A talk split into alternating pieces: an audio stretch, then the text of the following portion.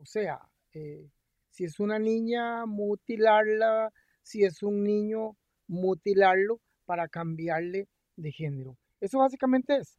Y entonces, ahí inicia, yo hice un extracto de, mm, de esa ley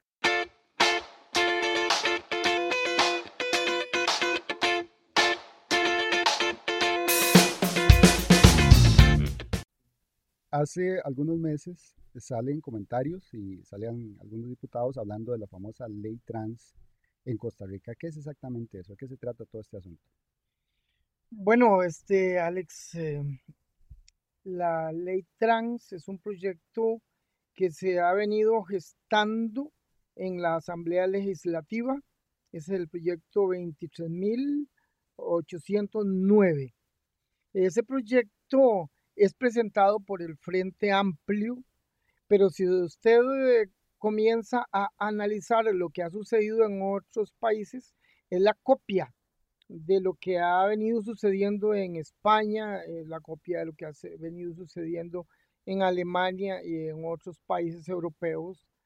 Em, y lo que pretende es cómo eh, toman a los niños costarricenses, aún sin la autorización de los padres de familia para cambiarles de identidad eh, y también en cierta parte de su edad eh, cambiarles de género eh, natural. O sea, si es una niña, mutilarla, si es un niño, mutilarlo para cambiarle de género. Eso básicamente es. Y entonces, ahí inicia, yo hice un extracto de, mm, de esa ley. Ese, la, la argumentación es que en Costa Rica no existe una ley de identidad de género que permita a personas trans adecuar su documentación personal mediante un recurso administrativo expedito no patológico. Sí, correcto. Vamos a, vamos a analizar un poquito lo que tenemos hasta ahora. Entonces, primero, lo propone el Frente Amplio. Con el apoyo de algunos partidos de Liberación Nacional. Con algunos, eh, algunos diputados de Liberación Nacional. O sea que hay que investigar exactamente quiénes están apoyando eso. Entonces, de momento tenemos dos partidos, uno proponiendo, otro apoyando. Probablemente haya ahí alguno otro. Eh, algún, alguna persona de algún otro diputado. ok, la primera vez que se propone una ley o un proyecto de ley de esta magnitud y es de llamar la atención. Es la primera vez, vienen como, como rompiendo eh, camino en esa dirección y eso es eh, de emergencia, que nosotros prestemos atención. O sea, ¿qué es lo que está pasando? ¿Cómo se atreven a proponer un proyecto de ley de semejante grado de obstaculización de los derechos de los menores y qué hay detrás de todo eso es un tema que definitivamente los padres de familia y nosotros mismos debemos investigar. Em, Alex, pero, perdón, eh, no solamente em, los derechos de los niños, o sea, ¿dónde quedan los derechos de los padres de familia? Se amplía, ok, entonces, ¿me comprende? Exactamente, ¿dónde quedan los este, derechos? Y entonces, esto quita eh, la autonomía que un padre de familia tiene para, o la autorización que un padre de familia tiene para em, darle una ruta adecuada de educación, bienestar eh, futuro a su hijo. Ok, eh, eso me parece interesante. Vamos a ponerlo en contexto. Entonces, quiere decir que de acuerdo a este proyecto de ley, los padres de familia no tienen patria potestad, no pueden decidir sobre sus hijos, siendo sus hijos menores de edad, y habla de ciertos rangos de edad, ¿verdad? 11 eh, años, 12 años. Quiere decir que este proyecto de ley les puede decir a los niños que todavía no tienen una madurez para tomar esas decisiones que incluso muchos adultos todavía necesitan recapacitar sobre temas tan eh, trascendentales como esos. Entonces, si el niño dice, a ver si lo estoy entendiendo correctamente, si el niño dice que quiere ir a que le mutilen el cuerpo, el padre de familia no tiene derecho a ponerse. ¿Es así? De acuerdo a la ley, sí. Ahora, no solamente eso, o sea, le quitan la soberanía a los padres de familia de los hijos. O sea, como si los hijos fueran del Estado. Es exactamente la ideología que pretende el neocomunismo eh, a nivel eh, del mundo, a nivel global.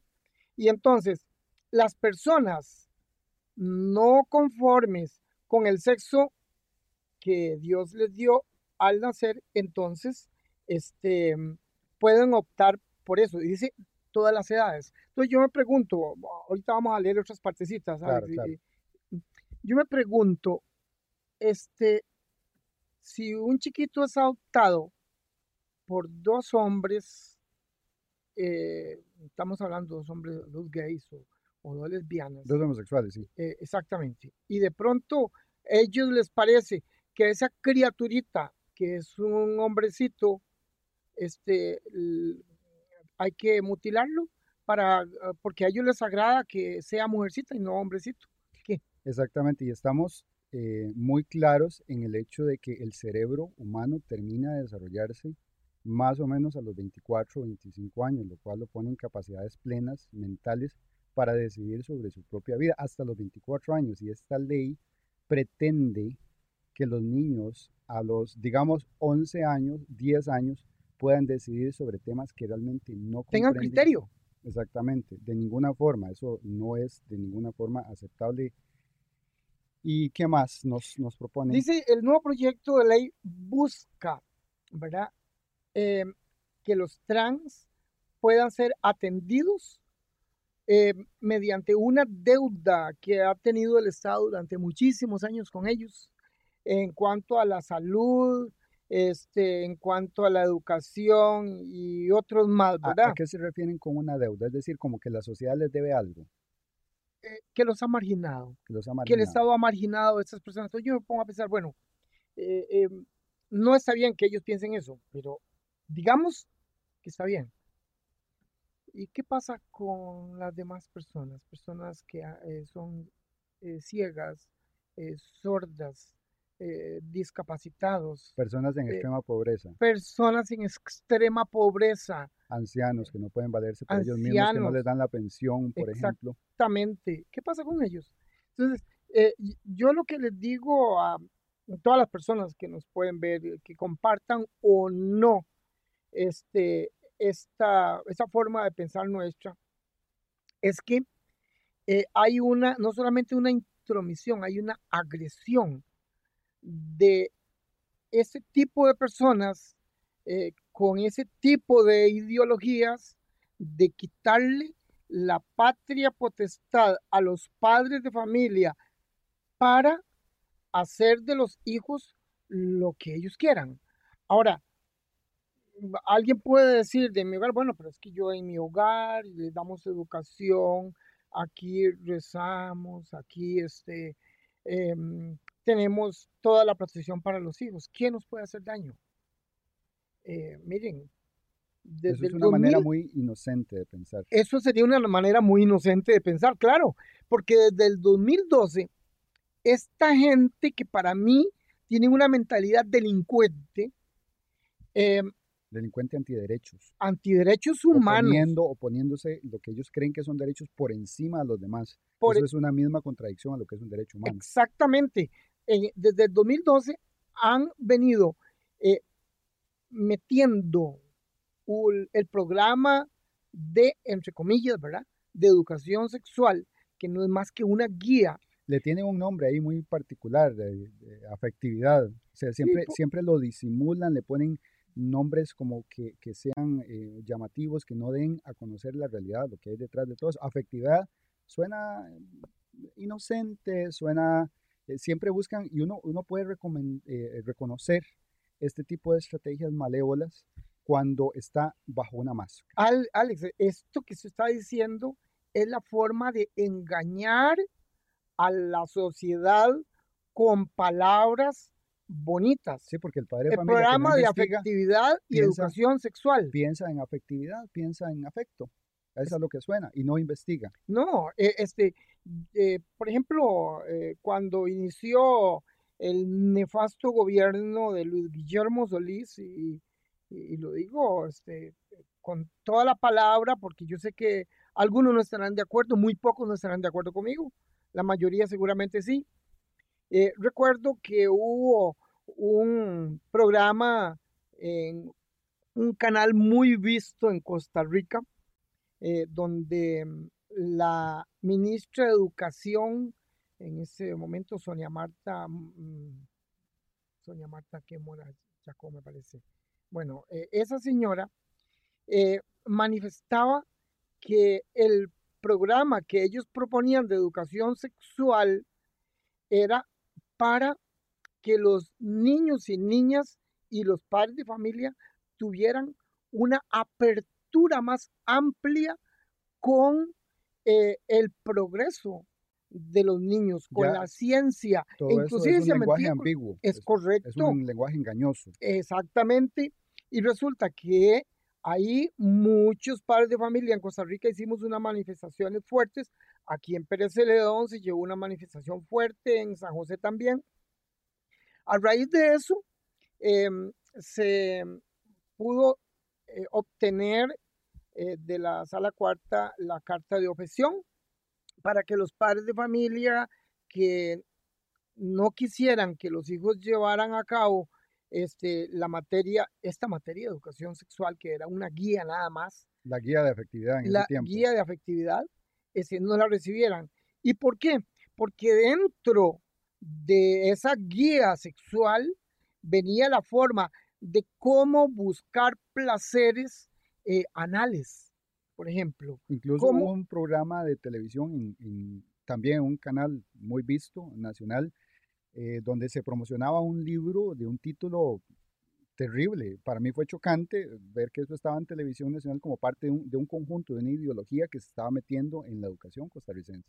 Exacto, y todavía esos programas están vigentes, no los han podido poner en, digamos, en función eh, a plenitud como ellos quieren, porque hay muchos docentes en Costa Rica, que son la mayoría, que aún tienen valores eh, morales y valores espirituales y entonces se ha formado ahí un, un choque ideológico entre docentes y entonces no se ha podido llevar a cabo ese programa, pero ahí está, ahí está el veneno para que los niños puedan ir, siendo desde el kinder poco a poco manipulables y de pronto le cambian la ideología y la chiquita de pronto de siete años, de ahí este, llegó a la casa y dijo, mami, es que yo hoy me siento mujercita, eh, perdón, eh, hombrecito. Y entonces eh, quiero que me cambien, quiero cambiarme de nombre. Porque la yo me... escuchó que eso era posible, pero no tiene el criterio para decidir. Y porque, hay un programa, hay un programa de que Estado les lava el cerebro. Que, eh, exactamente, que les eh, lava, como usted bien dice, el cerebro. Y entonces llega a la casa con esa idea. Y si, por ejemplo, digamos que la mamá de pronto dijo, ay, mi hijita, y ella se identifica con esas barbaridades, como usted lo dijo, pero el papá no. Con sola, de acuerdo a esta ley, ahorita lo leo ahí el artículo, con solo una persona que esté de acuerdo, esta ley la protege para que la mamá vaya al registro y que la chiquita dice que en lugar de Margarita, ahora quiere llamarse Juan. Eh, y no hay ninguna posibilidad de que el padre de familia se oponga a este cambio. En el caso de ir más allá, digamos, eh, procedimientos médicos, entonces, según esta ley, a ver si me equivoco, me corrige, según esta ley, los papás, aun si, si ambos eh, no están de acuerdo, están en desacuerdo, el niño, el menor de edad, el niño o la niña podría seguir adelante con procedimientos médicos. ¿Eso es correcto o no es correcto? Exactamente. O sea, por ejemplo, si este, la chiquita dice, este, mm, bueno, mi papá y mi mamá no están de acuerdo con que yo me cambie el nombre. En lugar de llamarme Rosa, quiero llamarme Raúl, que ya está pasando, inclusive. Anoche estuve viendo. Claro, ya estamos viendo los efectos. En una institución. afectividad. Una, un chiquito que mm, ya es un muchachito y él, yo no sé si se mutiló o ellos le dicen que se llame cambio de sexo, no, eso es mutilarse el cuerpo eh, para lo que sea, ¿verdad? Para cambiarse de sexo, Exactamente. cambiarse de ADN, eso no existe. Exactamente. Entonces vean lo que dice, por, aquellos que alguien esté pensando, bueno, pero eh, sobre qué artículo de la ley que ellos, que el Frente Amplio y estos otros quieren proponer, sobre cuáles artículos eh, se basa esta ley. Entonces dice, en el artículo número 4, eh, señala, el Estado tiene la obligación, obligación de garantizar a las personas trans no binarias, y cuando hablamos de no binarias estamos hablando de la parte de heterosexualidad, o sea, hombre o mujer, de género direct, eh, perdón, de género diverso e intersex de todas las edades, Literalmente, de todas las edades. Y, y, como para remachar, para que, para que si llega alguien a la sala cuarta a pedir un recurso, un padre de familia que quiere proteger a su chiquito, dice, e incluidas las personas menores de edad. Así dice No hay duda, ahí está. Exactamente. La posibilidad de modificar eh, de, en forma simple, y ahí les ponen pronta, expedita, efectiva y gratuita su nombre de pila. Estamos hablando de una fecha reciente, 24 de junio de este año 2023. Entonces, em, yo les cuento una anécdota que mm, me pasó, porque una persona allegada, muy allegada a la familia, ella, esa persona quería cambiarse eh, un, eh, un nombre, ¿verdad? No es eh, cambiarse de identidad, no, es... es, eh, Solamente que quería cambiarse el nombre. Como que digamos que Carlos Ernesto, pero él quiere, quería llamarse eh, Carlos Juan, digamos, para decirlo de alguna manera, quería cambiarse uno de los dos. Y entonces, este, me pidió la posibilidad de que fuera al, ahí al registro, este, y preguntar. ella no, esa persona no quería involucrarse, quería nada más solicitar el, Solo la información. Y entonces sí, yo fui al, este, al registro y mm, me dice el muchacho que me atendió, dice, bueno, si es para un cambio de identidad de género, eh, lo podemos hacer inmediatamente, nada más usted le dice a la persona que venga acá que, este, y que traiga su cédula y todos los documentos y aquí los usamos.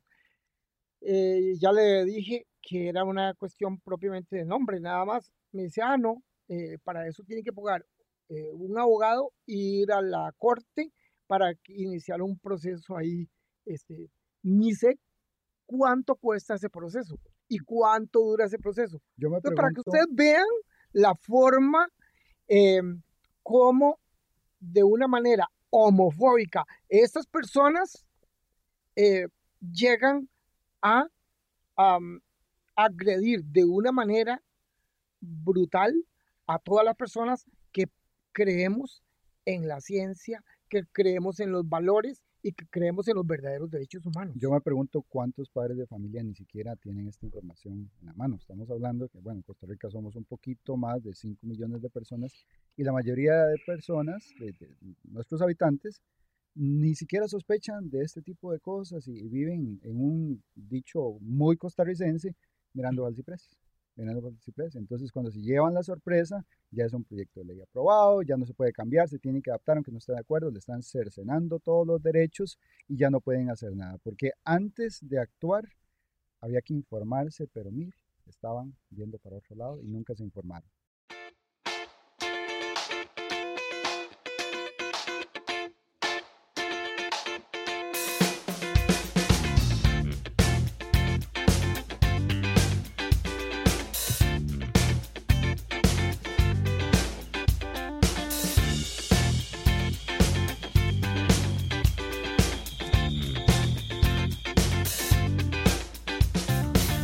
Si a un adulto se quiere poner un enagua en la casa, donde sea, eso a mí no me interesa lo más mínimo.